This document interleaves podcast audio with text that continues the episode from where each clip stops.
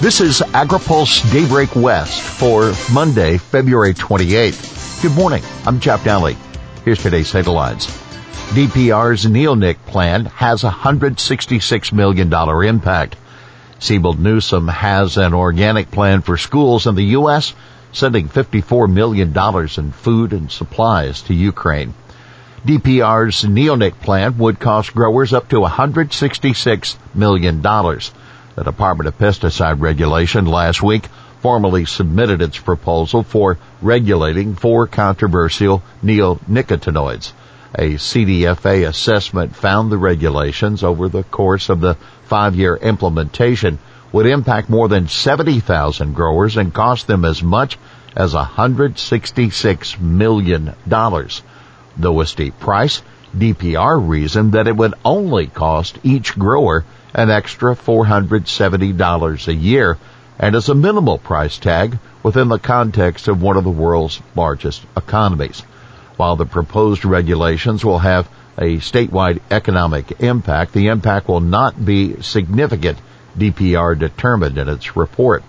DPR notes the regulations would hurt the ability of California farmers to compete with those in other states. The department hopes the regulations would push growers to adopt more sustainable pest control practices for almonds, walnuts, citrus, strawberries, grapes, tomatoes, cherries, and cotton. Meanwhile, DPR has released more details of detections of one of the neonicotinoids found in several drinking water wells in agricultural counties. The findings could propel the department to add further restrictions on a pesticide ingredient or even cancel the registration entirely, effectively banning it in California. And on that note, first partner Jennifer Siebel Newsom has released her proposal for expanding the state's new farm to school grant program. The report promotes organic farming as a climate smart alternative to conventional agriculture and recommends a procurement approach for school meals that promises to quote, reduce or eliminate synthetic pesticides and fertilizers. This reflects findings from a work group composed of hedge fund billionaire and Newsom donor Kat Taylor, along with a prominent organic farmer and an organic food activist who runs a celebrated Berkeley restaurant along with the $70 million already committed since Governor Newsom launched the program, an additional 30 million is proposed for the next fiscal year. EPA denies growers objections to chlorpyrifos tolerance revocations. The Environmental Protection Agency is standing by its decision to revoke all chlorpyrifos tolerances, clearing the way for a court to decide whether to allow continued use of that insecticide. In August, EPA issued its final rule revoking all tolerances, which goes into effect February 28. The chemical has been used in a wide variety of crops, including soybeans, fruit and nut trees, broccoli, cauliflower, sugar beets, and other row crops. However, it has been found to inhibit an enzyme which leads to neurotoxicity and has also been associated with potential neurodevelopmental effects in children, the agency said in a news release.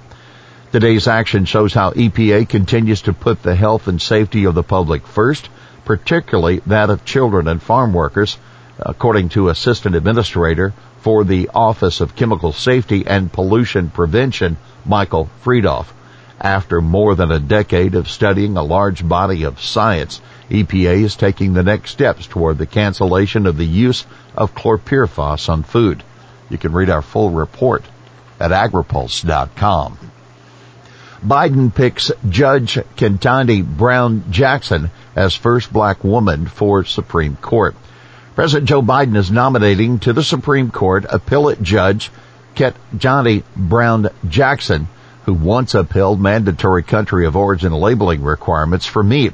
Her nomination would preserve the court's ideological balance and environmental groups hailed the choice to replace the retiring Justice Stephen Breyer a liberal stalwart on the court since 1994.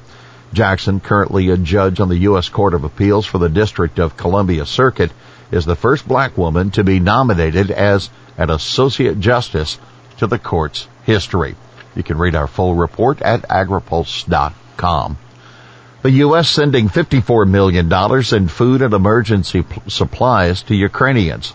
The U.S. Agency for International Development and State Department are dispatching $54 million in food, water, hygiene supplies, blankets, and other emergency goods to Ukrainians trying to survive the invasion of Russian troops. The United States is the single largest donor of humanitarian assistance to Ukraine, according to USAID. Since the conflict began in 2014, the United States has provided nearly $405 million to vulnerable communities across Ukraine, including nearly 169 million from USAID and nearly 236 million from the Department of State. Now keep in mind, U.S. also providing military assistance to Ukraine. Just last week, Secretary of State Antony Blinken authorized another $350 million worth of military assistance for the beleaguered country. That comes on top of $260 million in military assistance that Blinken authorized last year. Equity Commission starts work. The Biden administration's new USDA Equity Commission will hold its first meeting today.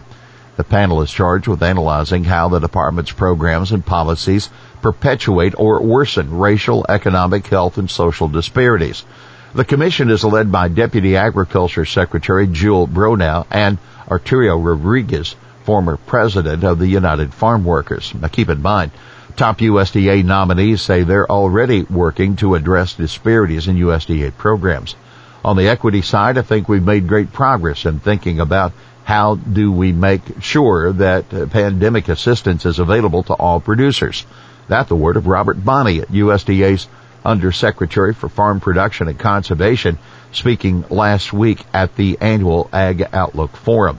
Bonnie noted the department had finalized a program to help heirs, property holders, blacks whose titles may be cloudy because of the land was passing between generations without wills. He said the department, quote, is looking at everything we can do across conservation, crop insurance, and farm programs to make sure our programs are available to everyone. USTR plays down importance of FTAs. A common criticism of the Biden administration is that it has not focused on entering into tariff cutting new free trade agreements. But U.S. Trade Representative Katherine Tai pushed back on Friday, playing down the importance of the pacts that U.S. lawmakers and ag groups continue to advocate. Trade agreements can be an important part of our trade program, but it is not our only tool, Tai said during a conversation with Ag Secretary Tom Vilsack at the annual Ag Outlook Forum. She said, quote, it isn't necessary, even our most effective tool either. Instead, Tai highlighting the value of the dozens of trade and investment framework agreements or TIFAs. TIFAs are essentially structured forums that allow the U.S. to meet with representatives of foreign governments to discuss ways to increase cooperation and trade. It was at one such TIFA meeting that India agreed recently to open its market for U.S. pork. Here's today's He Said It. Putting cows on U-Hauls is not a science-based policy that Dairy Cares executive director Michael Boccadoro arguing to the Air Board last week that dropping incentives for dairy digesters would push more farming out of the state. Well, that's Daybreak West for this Monday, February 28th. For the latest news out of Washington, D.C., visit agripulse.com. For AgriPulse Daybreak West, I'm Jeff Alley.